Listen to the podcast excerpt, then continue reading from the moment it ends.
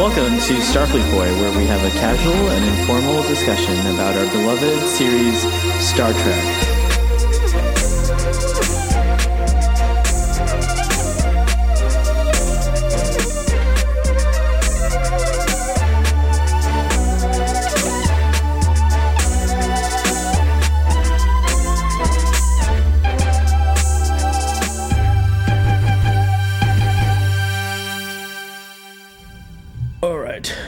Accounting for spatial drift and hailing frequencies open. And we're back on another exciting episode of Starfleet Boy, where we have a casual and informal discussion about Star Trek. And we're so pro, hashtag so pro here on this channel. I'm jo- Hello, Sean. I'm joined once again by Hello. Sean from Trek on the Tube. How are you? Hello, I'm I'm I'm good. I'm good. Excellent. Excellent. Pretty, pretty, pretty good, as Larry David would say. Um, today we're gathered. I'm going to do the episode summary because you had a, a rough start. Oh, you're so nice. I'll give you a chance to to recoup from uh, from all all of that. More the, the the behind the scenes technical difficulties that we've been having. it's so, totally true. Um, but that's the beauty of broadcast is like no one has any idea what happened. Now it's it's live, so any mistake that happens now they'll know about. But otherwise, Yeah. Well, I mean, we're, we're idiots because then we talk about our problems, don't we? But yeah, we it's could we could have kept it a secret. But that is a known fact about Starfleet Boy. We're idiots. No, I'm just. oh, good grief. Um, so uh, today's episode is episode 16 of season four, Galaxy's Child, and uh, the Enterprise is on. Um, en route to some place that I've already I haven't seen the episode. It's been about a week, so I'm trying to remember. as best What? I- Yeah, it's true. I came straight from uh, where I was and just hopped on because I, I I would have like ideally watched it like fresh, like an you know an hour ago or something, but that's not uh, always so possible. So, anyways, I can help you out because I, I I just seen it. So th- they were en route to Starbase three one three. Oh, very nice. Three. we need to talk about Starbase One later, uh, off the air. Ooh. because it, it, it pertains to uh, to questions I have about something that happened on Star Trek Discovery. But this is a TNG podcast, so we can't talk we can't talk about that right now. But I do, but I do have a question for you. Um, yeah, so they're on their way to Starbase 3, and they also happen to pick up uh, the real Leah Brahms, who we met in a past episode where uh, Geordi uh, has a, a very interesting encounter with her on the holodeck.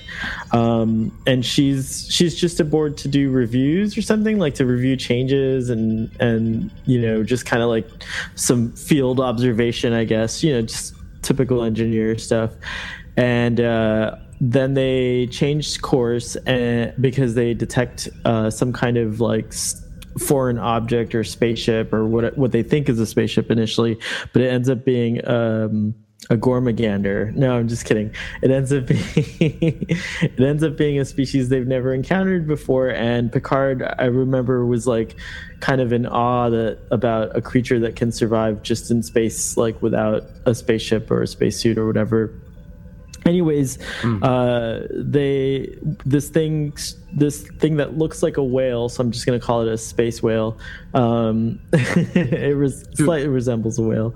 So the space whale starts to approach the enterprise and then it starts to attack it with oh initially like this is this is one of those episodes where Worf gets turned down a lot. So initially i think he says we should probably turn on the shields. And picard's like no no no no don't don't turn on the shields mr worf. And then so this thing starts to attack them and they're forced to fire fire In, de- in defense of the captain, Worf is a little trigger happy, like shields, let's fire phasers, and he's he's all over the place. Like let's kill this thing, but yeah. we don't know what it is yet. Calm down, It's boy. true, true. But anyways, so uh, they they fire like phasers, hoping to just you know um, not to kill it, but just to kind of uh, shock it or you know whatever. It's like a low intensity phaser blast, but it ends up killing the space whale, and uh, Picard is devastated. he like he's like so upset that like he had a hand in killing this strange new uh, life form, and he and he's like super forlorn, and he's about to go into his ready room when Data is like, "Wait, sir, there's a energy reading coming from it." And so then Picard hangs out for a second, and they discover that um, there's a baby that's trying to hatch from the uh, the space whale. So Picard's like feeling a little bit better about it, and he's like super overprotective. Uh, Doctor Crusher says, "Let's do a cesarean section with a laser," and so she they cut open the space whale, and then the baby space whale comes out, and it immediately thinks the Enterprise is its mother duh. Like it's kind of large shiny thing you know whatever I mean, as, as, one space creature does. And uh, i'm sure as just as scotty was very enamored uh, by them the space whale junior was also enamored by the enterprise's ample nacelles. Mm-hmm Ah, that was a good reference. Come on, that was really good. it all tied in. It was really good. It was really good. Um, I'm trying to remember. I'm only stalling because I can't remember. I thought you were. no, I'm just kidding. Oh, so then there's this. That's so. Anyways, the space whale. Uh, You've done too many reviews now. You, you don't. I'm, I'm, casual and informal about it. Anyways, the space whale attaches itself to the Enterprise and starts to suckle energy out, out of the Enterprise as though that's its food source. Or I mean, because it is its food source, not although it is, as though it is. Um and so the Enterprise has this problem, and they have to figure out how to get the little baby space whale off the Enterprise without killing or hurting it because Captain Picard's like, "Oh no, we can't do that." So, in the meantime, so he he basically drafts um, uh, Dr. Brahms to help out, but there's a little bit of tension between Geordi and Dr. Brahms because this whole time, uh, while all this was going on, as Geordi was showing her modifications, he kept like revealing that he knew too much about her in like a creepy way if mm. i recall and it was like it was like, it was unsettling and then finally it comes to a head and he kind of confesses that he wants to have a connection with her um, in the Jefferies tubes, and she's like, "Geordi, I'm married," and he's like, "Oh." that was such a beautiful way to put it. Let, let me have a let me have a connection with your Jefferies tubes. That's where Starfleet okay. Boy's mind is today. You're right. Carry on. Uh, one note about that scene, I did like the old-fashioned looking uh, engineering suits that they were wearing that kind of harkened to the original series. Um, but uh, I I read that off my notes. I actually made a note about that like, when I watched the episode. Um, so, anyways, uh, that's fine and dandy and they like kind of get over it and, and, figure out a way to work with each other but while they're trying to figure out the problem of the space baby uh, space whale oh this is genius. I found a program that Geordi created with a baseline of the engines. And so she goes uh, to check it out. And of course that's when she meets the holographic version of herself uh, saying things like every time you touch the engines you're touching me and things like that. So she gets furious and outraged about it. It's not right. She's like super super outraged about it. And um, that leads to Geordi when Geordi discovers she's in the holodeck he like you know runs as fast as he can to get there. And um, when when you know he encounters her she's furious. And then uh, you think their relationship's to be over, but after she cools off, she comes up with this idea um, of how to uh, sour the milk, so to speak, uh, with the ship's energy or whatever the power signature, the quantum phasing, phasic shielding capacity. Anyways, uh, so they do this thing where where uh, they do this thing where it, it makes the energy taste bad to the space baby, and the space baby detaches, and there's like more space whales coming, and uh, everything's all good at the end, and it's a happy ending. And uh, Professor Brahms and Geordi are hanging out and having a good old time at the end of the episode in um, in Ten Forward until her husband calls her on on subspace, and then the end the show ends with what I remember being like just a really lonely and sad moment for Geordi. It was like not it's not like the brightest ending. He's just sitting all by himself and ten forward and and that's it. And so that's I think well, I got I everything mean, right. that, that's it. That's everything. Now it's it's beautiful that we begin with the end. So let's talk about Geordi alone for a bit. Yeah, let's do Does it. he let's not deserve it. that for being a total creep? Yeah, but I think. so this is interesting because yeah, this is one of those episodes where you kind of feel bad for Geordi throughout the whole thing, and then you're kind of happy when he stands up to her. But when you think about it, when you take a step back, he's real creepy, and what he did, I would not like anyone to do with me. And so he's kind of in the wrong. And even when you take uh, like a step back and look at his argument, he gets mad for nothing she should be a lot more mad than what she is. This episode uh, aired before this phenomenon, but like, do you remember when people would stalk you on the internet and like, like friend? I mean, they, maybe not friends, but like in high school, I remember. Well, for me, it was post high school, but I remember in TV, you would see this a lot, where like someone would stalk someone on Facebook or Twitter or whatever, and get to know them, and then meet them in person. Basically, the same exact scenario that Geordi is doing. It, the show's almost prophetic because like that became a real problem uh, with Facebook and stuff like that. Um, but I I don't know. For those, for those that don't remember, uh, LaForge in like it's season three, um, mm-hmm. episode I think maybe what's it called? Um, that episode is we should know this, but Bo- booby trap. Booby trap. Oh no. I think it is. That's such a bad um, name for the episode, but so good okay, at the same time. it's um, like...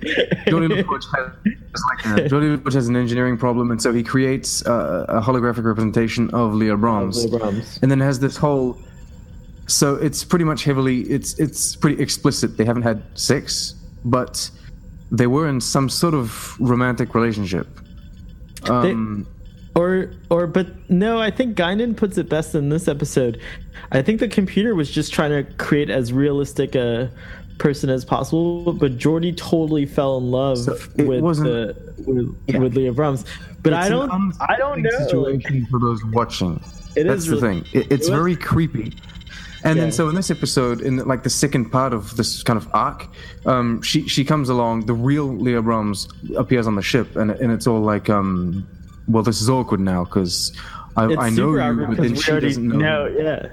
Yeah, and, and, um, we're in the same situation in a way, which is kind of a cool thing. I, I feel like this could have been a, a setting for a Black Mirror episode. Um, Black Mirror would have pushed this really dark, um, and this was done kind of corny and cheesy and and in two parters over you know multiple seasons, but. Just so you know, I do agree with you 100%. In my notes, I can tell you right now, I wrote, um, hold on, there's a bunch of notes, and then it says, um, uh, where is it? He keeps being so creepy. And then I wrote in the next line, so creepy. It's like they are your chill children moves closer and he knows where he got that from like in the dining you know when he's ha- when he has her for dinner? Like he basically uses a line that he learned from the holographic Leah Brahms to like like super it is super creepy. It's true. You're right. Like the, yeah. like the whole vibe is like he's he's awkward because I, I understand that he's not like the, the most um kind of I don't know he's kind of awkward when it comes to women or when it comes to you know creating relationships, that kind of stuff. Maybe that's because that's maybe that's why his best friend is like an android. But um, he he's such an interesting he's, character. He's never, he's never met this girl in real life, right? Right. This Never. is her This is the first time. Okay, like you, you've met her in, uh, like as a holographic representation, but you, you surely you're able to kind of detach both of them.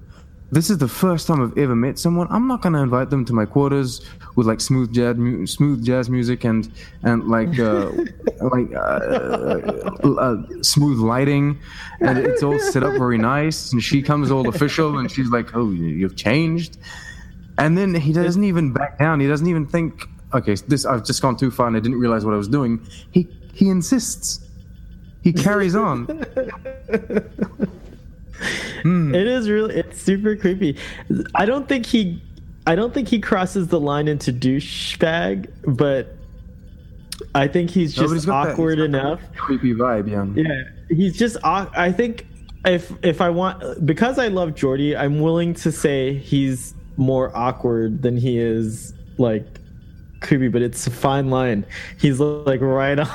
He's like he's like right. You know, he's right on the on the line there. It comes off more as the guy that's kind of awkward with women and that's kind of like he, he doesn't really know what he's doing, um, rather than a criminal. Right. But um, right. which, which is fine. But it's it's just an awkward situation to find yourself. You, you kind of you feel like you're rooting for Geordi because he's your friend, but at the end of the day, when you look at the situation, he he wasn't in the right here. right. It's true. And, and this isn't a gray situation. This is black and white, and uh, he, he he did he didn't do good. But do you think it's fair? very, um, Do you think Dr. Brahms was indeed a little bit too defensive or standoffish? Because earlier I heard you say she wasn't enough, like she wasn't outraged enough.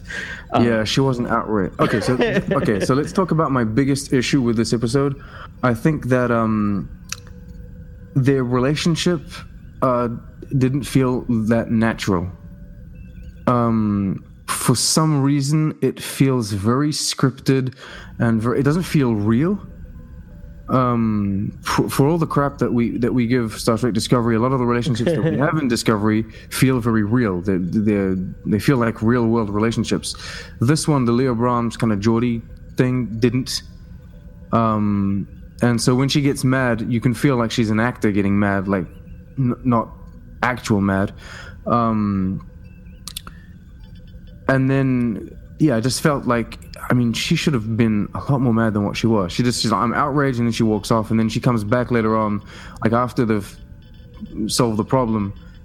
Um, she, so she she's professional in the meantime. When they have the meeting and everything, she's all very professional. Well, that's fine because they, Do you- they, they do work for Starfleet. I, I I feel like I got the same impressions, but to me, I don't know. Just that's not what bothered me about the episode. Oh, but really? now that I'm thinking about it, well, no, now that I'm thinking about it, it's like I do see what you're saying, and like maybe that. So something about the the episode bothered me, but I couldn't put my finger on it, and I'm wondering if if maybe that is it, because. the thing is is though that like i feel like i could relate i, I really empathize with leah brahms in the episode Mm. personally so i was like on that level i felt like i could relate but maybe i, I don't know maybe their their dialogue was pretty scripted. I mean it, i mean it really definitely was pretty scripted. They had a lot of dialogue together too. They talked a lot about a lot of stuff. This was like an exposition heavy episode for sure. Okay, so the first time he meets her, like as a holographic representation, the characters connect quite well. And I mean, maybe it's just because they were they were playing like the the actors were both playing characters that like each other, and you know they were getting along, and it had this you know cute little friendly dynamic going on to it. And this this time they tried to like change it up, and there's a lot of layers to like the um, the relationship that they have, especially on Geordi's side mostly on Geordi's side. Um, and may, I don't know, maybe just the execution of the whole thing, be it you know the writing, the acting, everything was. I think for me, I think for me, what it what it what does feel like, I think I'm starting to hone in on what I was feeling.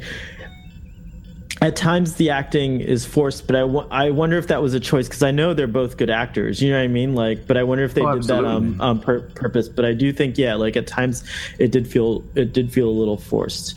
Uh, It, it may be just that. Maybe they, they tried to force the writing a little bit to, to kind of like push them apart. Um, and then the writing also maybe forced a little too much of that creepiness. Like he's dropping too many hints. Um, like we get the picture. Um, he, he's already met her in a holographic form, and then and then I mean that was amplified by acting, where maybe the, the actors not, they'd already played together, so they thought we need to make these characters seem even more distant than you know. I don't know.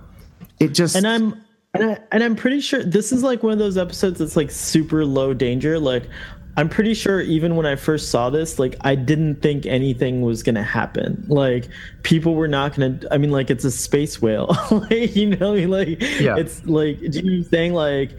So I think that something that was missing from the episode over there. That's maybe something also that I was feeling is like something that felt like it was missing was like I didn't buy the tension that the characters were having. Like I didn't buy the danger. Like the situation, it wasn't like the first situation, and and maybe that's another thing. Sean, you totally hit on some points that are like firing up my mind here.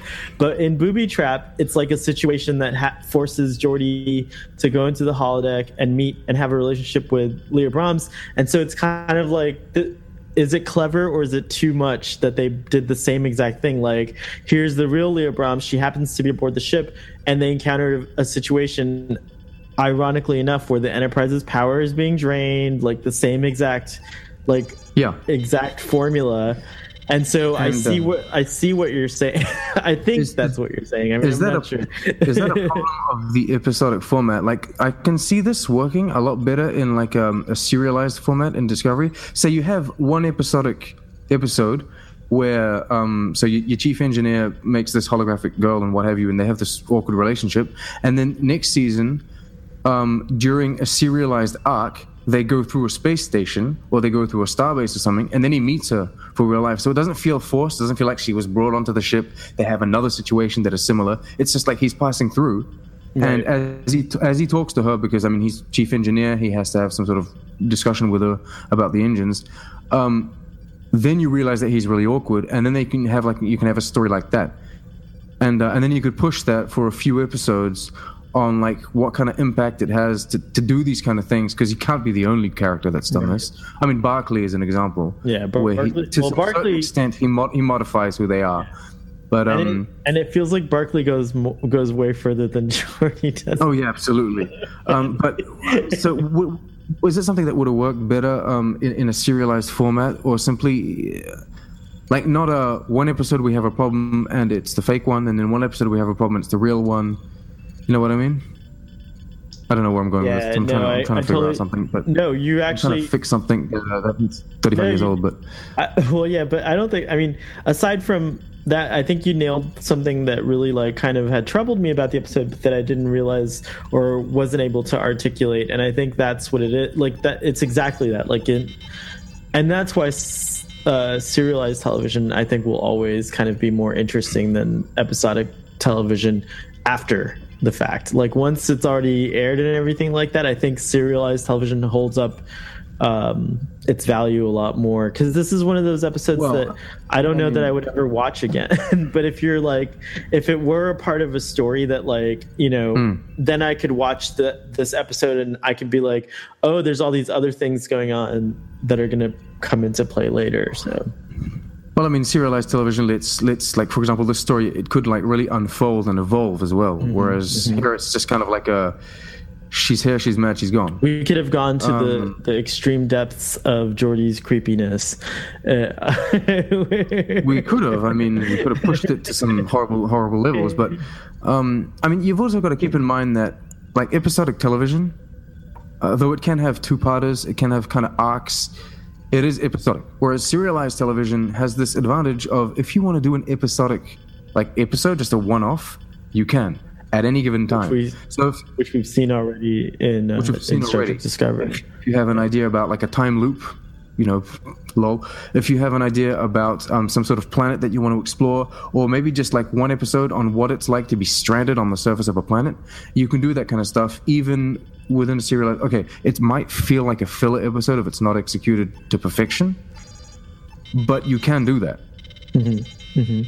Like when sometimes you have like big directors come in.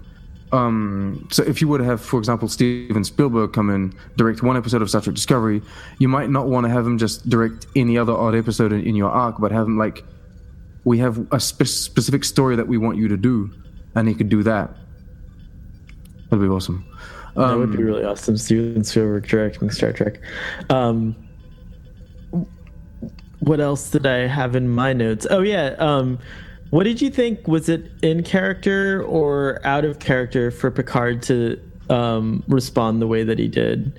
And uh, what I sensed was that like he really lost his confidence for a moment um, when when he accidentally killed the space when they accidentally killed the space wolf. Like and so then after that he was just like very careful and everything. And like i even remember like this is why i like about patrick stewart so much is that like there was so much expression in his face. Like he hardly said anything in those scenes but like he does genuinely look like super perturbed and freaked out when they kill the space whale.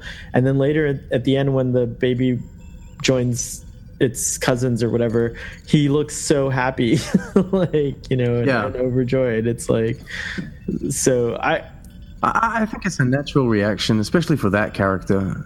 Picard has this way of, I guess he's really by the book. Everything he does is by the book, and then when it when when the book doesn't work anymore, he throws a speech at someone. but here and this was seems- like this was like his speech at a- underbelly though yeah, but you can't like you can't throw a speech at a floating whale. So and then and then he follows you the, there proce- the- you, you there, there. you whale the crazy thing is he Get follows the procedure. he, he follows the procedure to the letter. That's what Deanna. Uh, that's what Troi takes the time to tell he him. Like, says that yeah you're right yeah, you're right. you, you you did everything as it was supposed to be done. I mean, bad luck, you killed it. But um, because the, the lowest intensity of the phases is obviously too much for any kind of just floating space whale. I mean, you're gonna kill it with a phaser. Come on. what no what actually probably happened was picard ordered it to be low intensity but Worf was like low intensity what's that like and he just like like, like I am no pussy. Klingons do not have a word for low intensity. It is kill or be killed. Come on, man. it's a space whale. One of the disadvantages of having a, a Klingon tactical officer.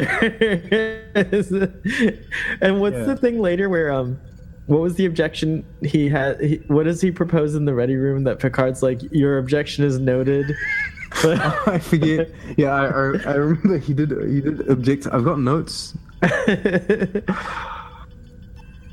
Oh, I, just forgot. remember- I forgot what it was. I just remember like they're discussing something in the in the conference room, and then Worf Yeah. says, you, "You know, we shouldn't do this" or something like that. And has some, like, some other proposition which is kind of either super defensive or super aggressive.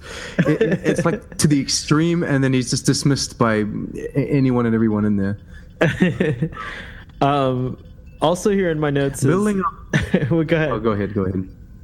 I was going to say, building off that that look that you're talking about, Picard. Like um, Sir Patrick Stewart acts brilliantly in that scene. He's got uh, a million emotions, so guilty, and he's kind of baffled at what just happened. Yeah, yeah, Um, yeah. They, they also cut to a shot of Riker looking at him, and Riker he's he's got that blameful look on him, like, "What did you do?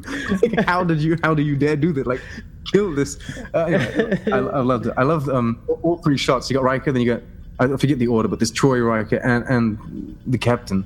The All bridge these crew- three looks. Uh, It was really the great. bridge crew are so comfortable. One of the things I remember uh, about this episode too was another scene where I think Troi's like the baby thinks it's the Enterprise is its mother, and Riker's grin. He just like has this huge grin on his face, like He's always smiling "Oh." anyway in every Yeah, episode. like- and then um, another another thing I notice is when Data is doing some research at another station, and then he goes back to um, to operate, you know, to op, the op station.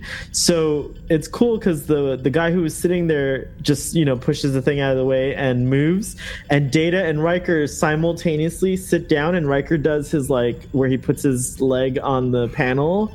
And like crouches, and they both get into these like really heroic positions, like in front of Oh, the camera. And I was like, yeah, when you if you ever go back and watch this episode, Uh-huh. you gotta like remember that scene.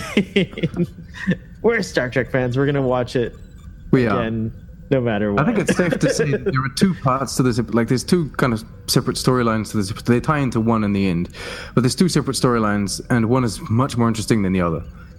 Um, Just the idea of having a, like a, a space flying thingamajig just floating out there is is mind blowing, and to think about it is very interesting. The whole Geordi and Leah Brahms um, relationship is kind of awkwardly executed. It's it's nice to see the impact, like the aftermath of what Geordi did, but it wasn't done in the way that I you know, I would have wanted it to. I suppose. Yeah. When I saw this episode initially, I was like either in middle school or high school, and I remember being completely uninterested in the um, the romantic stuff. I, I was definitely like a way late bloomer to like being interested in that stuff. So this, I Oh. know my my young self was probably like, Oh, okay. So if there's anyone listening, if there's anyone listening to us that doesn't like romantic stuff, I would highly um, recommend you watch BBC's Pride and Prejudice, the miniseries. it is six episodes. It's like six episodes or something. Um, like hour long episodes, six episodes. Here's the thing. I don't really like romance, but then that was what I used to say. Now I've discovered that it's not that I don't like romance, it's that romance is very terribly executed practically all the time. That's the problem. so you're if you saying watch you're saying the Victorians really knew how to do it. Yes, if you watch so I'm not not talking about the movie here. Right, right, right. Pride and Prejudice, the, the miniseries from BBC, like six episodes or something. Um, it is truthfully just romance. It's a guy meets a girl and they talk, and then they go home, and then the guy talks about the girl, and then the girl talks about the guy, and then every so often they have a, like a, a gala or a ball and meet each other again.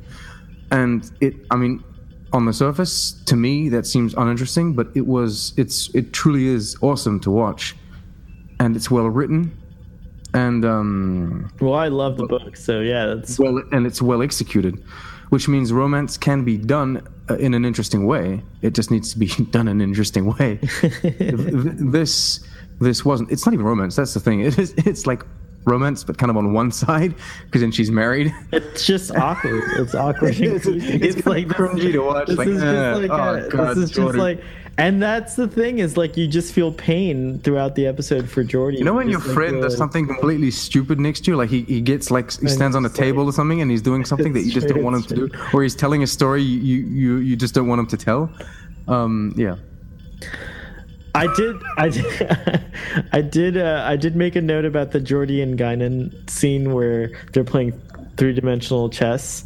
those were nice Yeah, those are really nice little little vignettes or moments. And um, but my favorite was when she was like, "Oh, it must have been your old visor," and because I didn't remember the gag, and I was like, really like, well. And for a moment, I was like, "Did Geordi have a different visor?" Like I was trying to like remember or whatever, and so it totally like got me. And so I was, I really enjoyed that moment. So uh, that I, I love how she, she she's very like she she always uses metaphors to explain things, and you'll notice that up until now in TNG, she's always been very kind of enigmatic, but when it comes to Geordi, she's not. She tries to go in that direction, but then explains it to him, like. Oh, it It's used to be the, it's the visor that saw differently, and he's like, ah. But I mean, it almost feels like she dumbs it down for him. Like you, you, you're too stupid when it comes to relationships. I'm gonna have to tell you what's going on. So- it is. It is pretty funny. Poor guy. I know, really, and like Data was so not there for him in this episode because he was so focused on. You know, this would have been like one of those times where like Geordi would have gone to see Data and been like, you know, Data, help me out here. What's going on? Like, or maybe not Data. He might have gone to see Riker actually, but everyone was so Hmm. like preoccupied with the space baby, the space, the galaxy. I mean, let's be honest. Th- this is a Troi situation. You have to go see Troi. Right, that's this true. kind of right, situation. you're right. When- he would definitely have seen her. But she was ba- she was busy sensing the baby too. Like everyone was super focused on the baby in this episode. Like no no one was really there for Geordi. He was So all horrible when you think about own. it. Yeah, it No, was one- no one there to help. All of his friends were off saving this kind of space It- offspring. didn't it feel that way though? Like he rarely interacts with the rest of them in this episode, except for in that like one scene where they're in the briefing room, you know, and yeah. So that I I definitely noticed that this time around watching it. Um, do you have any? Concerning the Go Yeah, no, I had a question actually, because we don't know how these kind of spacefaring creatures work. Um, We can make a few assumptions though. yeah, but I was just wondering because when I was watching the episode, I had a thought like, is this really an offspring, or is it kind of a phoenix situation? I thought the same when- thing, like jellyfish. Yeah, when the beast dies, does like a, another one regenerate inside and then come out? Um, because it would seem that none of their scans showed that there was another one before they killed it, and then it's it's only a moment after. Like Picard has the has time to have his terrible face and then get up, and then he's he's almost off to cry in his ready room, and then that's that's when all of a sudden they they find that there's a young one appearing in there.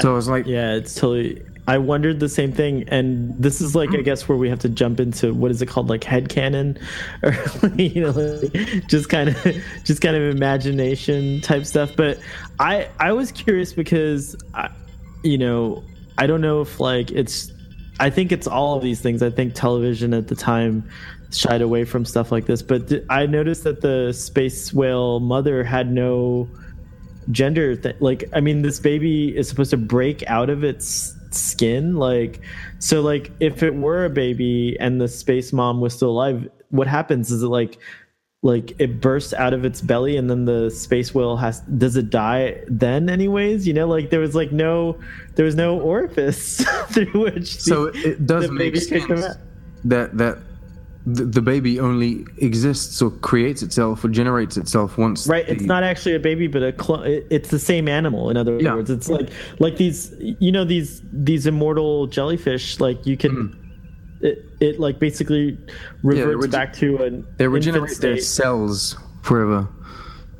and, and they they start out as infant like they basically revert back to like an infant state and then they regrow back to an adult state from there which would be an amazing superpower to have let me tell you like every time you die you're just like oh it's okay no problem like a like a little me pops out of myself and that's it I will say that the um. So I'm watching this on Netflix. Uh, like for the rewatch purposes, I'm watching this on Netflix because it's remastered. Um, and the CGI is hideous.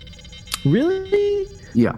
Uh, no, so yeah, okay, you're absolutely right. The space whale scenes look like cartoons. I do remember Yeah. seeing that and saying, you, "No, you're absolutely right." I remember Michael Okuda saying that when they did the remaster of Star Trek: The Next Generation, because like they definitely had the ability to upgrade. Excuse me.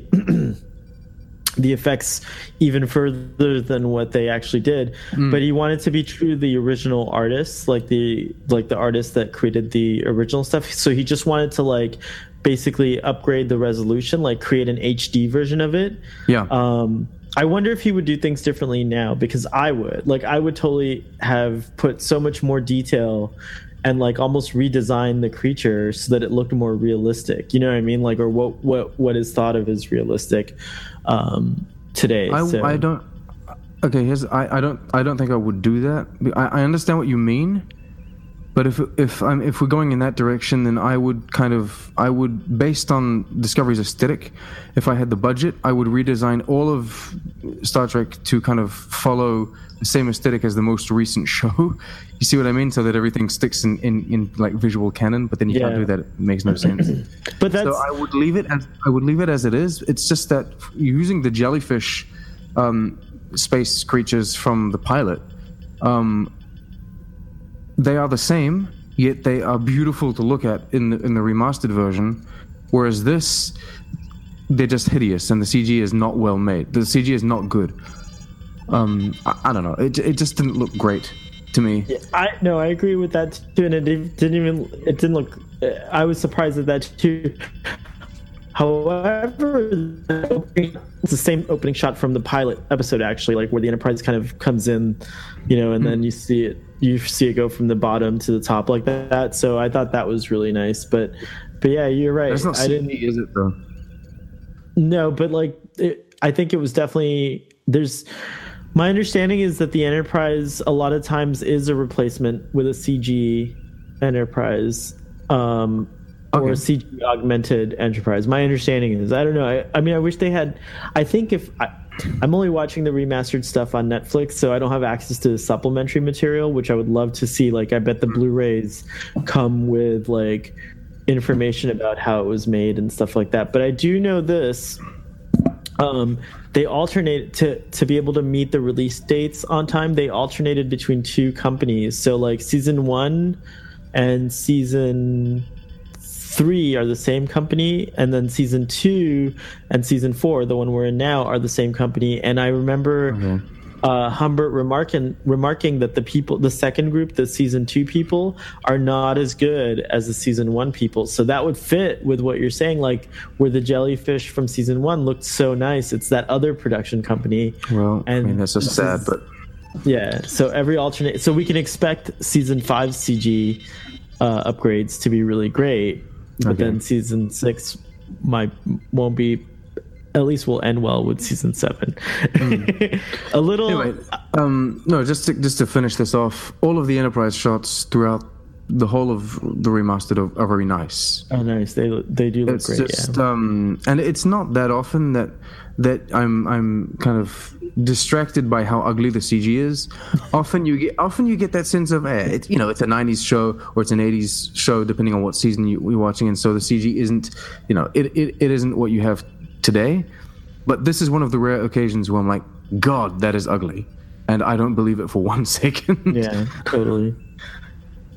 What uh what's the YouTube channel? It's it's a, is it a Trekcore that does the comparisons, the side by side comparisons of of the Uh, there are multiple um, YouTube Oh, channels there's a ton that. of- I think. okay. Yeah, I'm. I'm not sure. I'm always on the same one, but yeah, no. I sometimes will like when I'm not sure, I'll go and I'll try to like find one of those videos and then I'll be like, "Oh, so Hmm. it is like that or not." But um what else about this episode? I had something on my mind and I've totally forgotten. Well, I can't help you there. Do you want me to read some notes? Yeah, let's go through your notes. Um, I, I I wrote 300 kph and 500 kph just. oh, kilopascals per hour. kilopascals per hour. Yes. Okay, so it's not it's not kilometers per hour. No, it's not. Okay, so what, what explain to me what's a kilopascal? I think a kilopascal audience, correct me if I'm wrong, or let's just let's just look it up. But I think if I'm not mistaken, it's like a nautical like in it doesn't just address going in one direction, it addresses like I don't know, I'm not sure. I have to look it up now.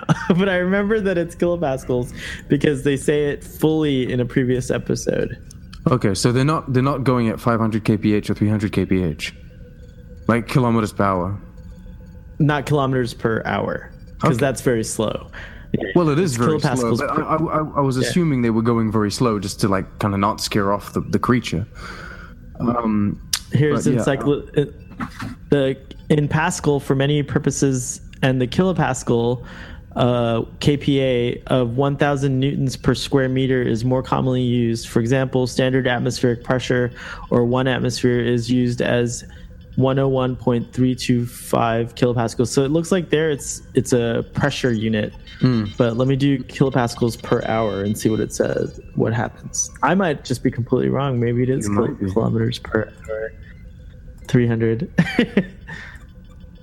well, I mean, I, I had understood that they were going slowly to not scare it, but then I mean, be, be it erase the whole erase the whole kilopascal thread. Just erase it. Here, Starfleet Boy kilopascal thread, garbage. Why? Because it is pressure. Not- so kph did I, I over. So it is kilometers per hour. Yeah, it is kilometers per hour. I was over uh, complicating myself there. It's just the- the- they're going at 300 or 500 500 kilometers per hour, and they're slowing down. Yeah. Well, they're going slowly. Slowly for the baby. For the baby. So Baby on board. this this got me thinking about this creature. oh. um, because I think I forgot who who said it. I think Riker says it, but someone says that they've never met anything like this before. Well, they've never seen anything like this before. Maybe it's Picard that says it. And But so, they have. but then you think about the Gormagander, don't you? Well, there's the Gormagander, and then there's also uh, Tin Tin Man or Gomtuu, which is also another creature, but that one like houses people inside of it too. But yeah, it's like yeah. Uh, but then there's the jellyfish from um, Oh yeah. Right. from from. So I, I'm wondering, like, okay, so it's probably it probably is just a mistake. But if we were to try to fix this or, or, or find out what he's referring to, um, there must be some sort of peculiarity about this creature that isn't shared with all the others. It's hard to see that from just a visual you know what i mean like from a Yeah. visual perspective because the gormagander kind of look the same as this so it could have we it might have been something that could have passed because uh, the jelly okay star trek discovery ruins it because Oh, oh, because, because uh, tell me if I'm wrong. The jellyfish thing, the jellyfish thing, and Tin Man are exceptional because both of those originally were like uh, inorganic, and then transformed into or were discovered to have organic properties. So, like for example, the jellyfish had transformed itself into the into the city that the people on Farpoint Station lived in. So it was a unique it was it was like that. So yes it had organic properties but it could also be hardened like a starship or whatever. Tin man is the same. Like tin man was like more of a spaceship where a crew had it's a to sen- occupy sentient spaceship kind of thing. It's a spaceship kind sentient, of yeah. thing right. Or or a bio spaceship right. But the but the space whale was definitely like an animal like a, a creature of space right? Hmm. So there's the fix temporarily, but now because of Star Trek Discovery and the Gormagander, you unless the Gormagander Um, went extinct before Picard's lifetime, and then he's like referring to it as like we, this crew, have never seen this before. And that Or could be- if you look at the Gormagander, it has clearly like a mouth Mm-hmm. um, and and um, animal-like features. So I can assume again, like it, it has like everything that a creature needs. Whereas, as you were saying before, this one has nothing evident, like that nothing to prove. That's why he thinks originally, is it a ship? Uh, is it a whatever? Because you, uh, visually, it doesn't it doesn't strike as as we describe it as a whale, but it doesn't really look like one, does it? 'Cause It's not really a whale. Yeah, it's it got it's doesn't got look no like- blowhole. but uh, that's what he's referring to. This is the first time we've actually seen a space creature um, that just is a kind of is so it's floating thing. Yeah, I, I, I think Starfleet Boy declares that that's that's the one right there. you you have saved the ship, Sean. Yes. you saved you saved the show. Good job. God, yes. That's why you're the canon expert. the ship's canon canon the canon judge. I like that better actually. The Canon judge. When the, when there's just the two of us on the canon judge. the two, two of us. Um, that was a really good question, though. You had me like wondering for a while because it, it's true. Yeah, it's it's nice, but it would. So, do you think that do you think the Gormaganders are extinct now? By the time we get to TNG DS9 Voyager, like they had like Starfleet hasn't been able to save them, and they they, I- they all died off.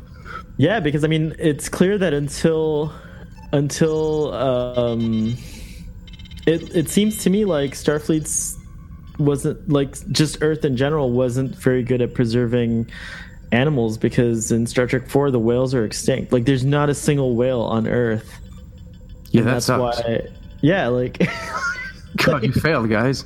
they really did fail, right? Like, there's like, how could all whales, which we don't, you know, thank goodness it's because of, in real life, it's because of the movie that we put all the, all that kind of stuff into, into place. Like, it brought attention to the to the thing. So maybe we would have gone down that path. So like, who knows?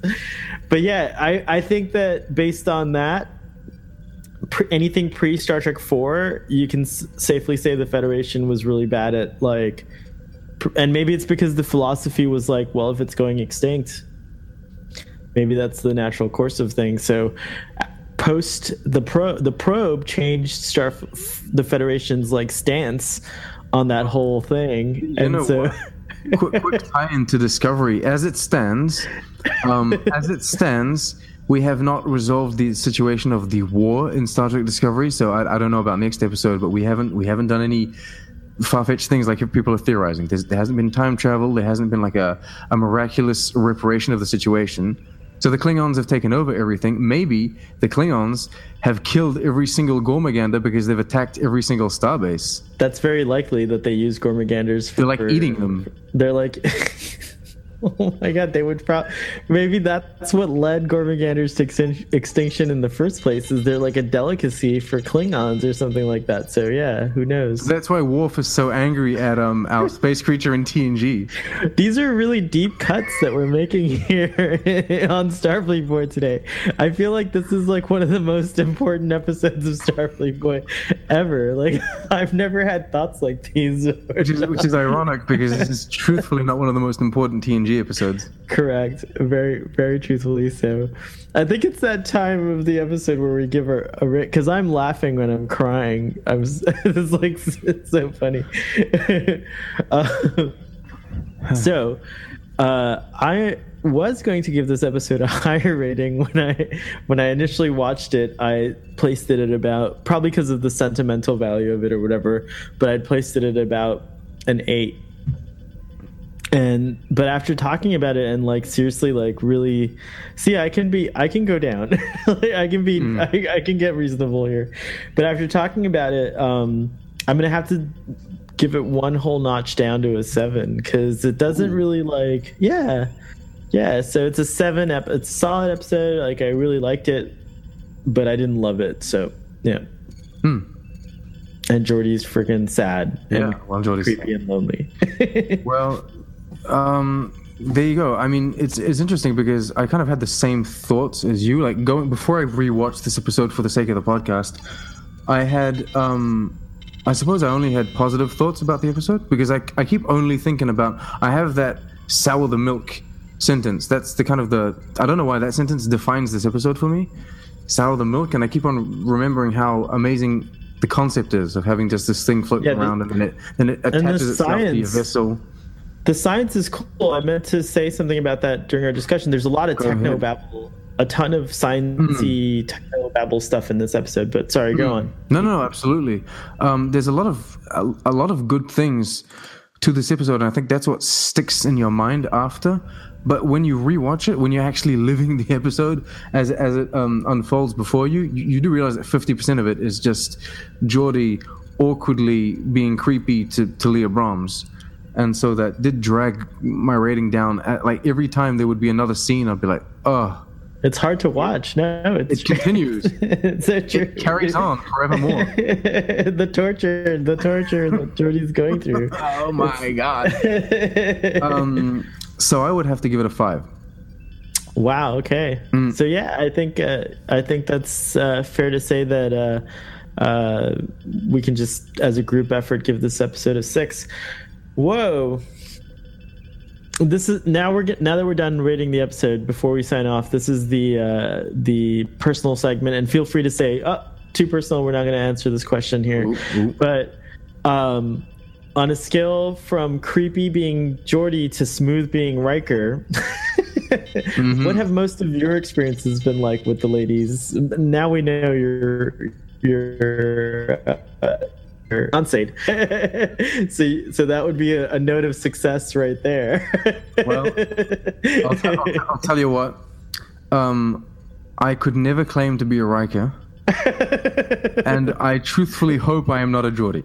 That's what I have to say about them. but you don't but you don't truly know i think that i have to agree with you that um i can definitely hope that i'm not a Geordi, but i don't know for sure either um but i think i'm mostly like data in, in my in my romances take that how you will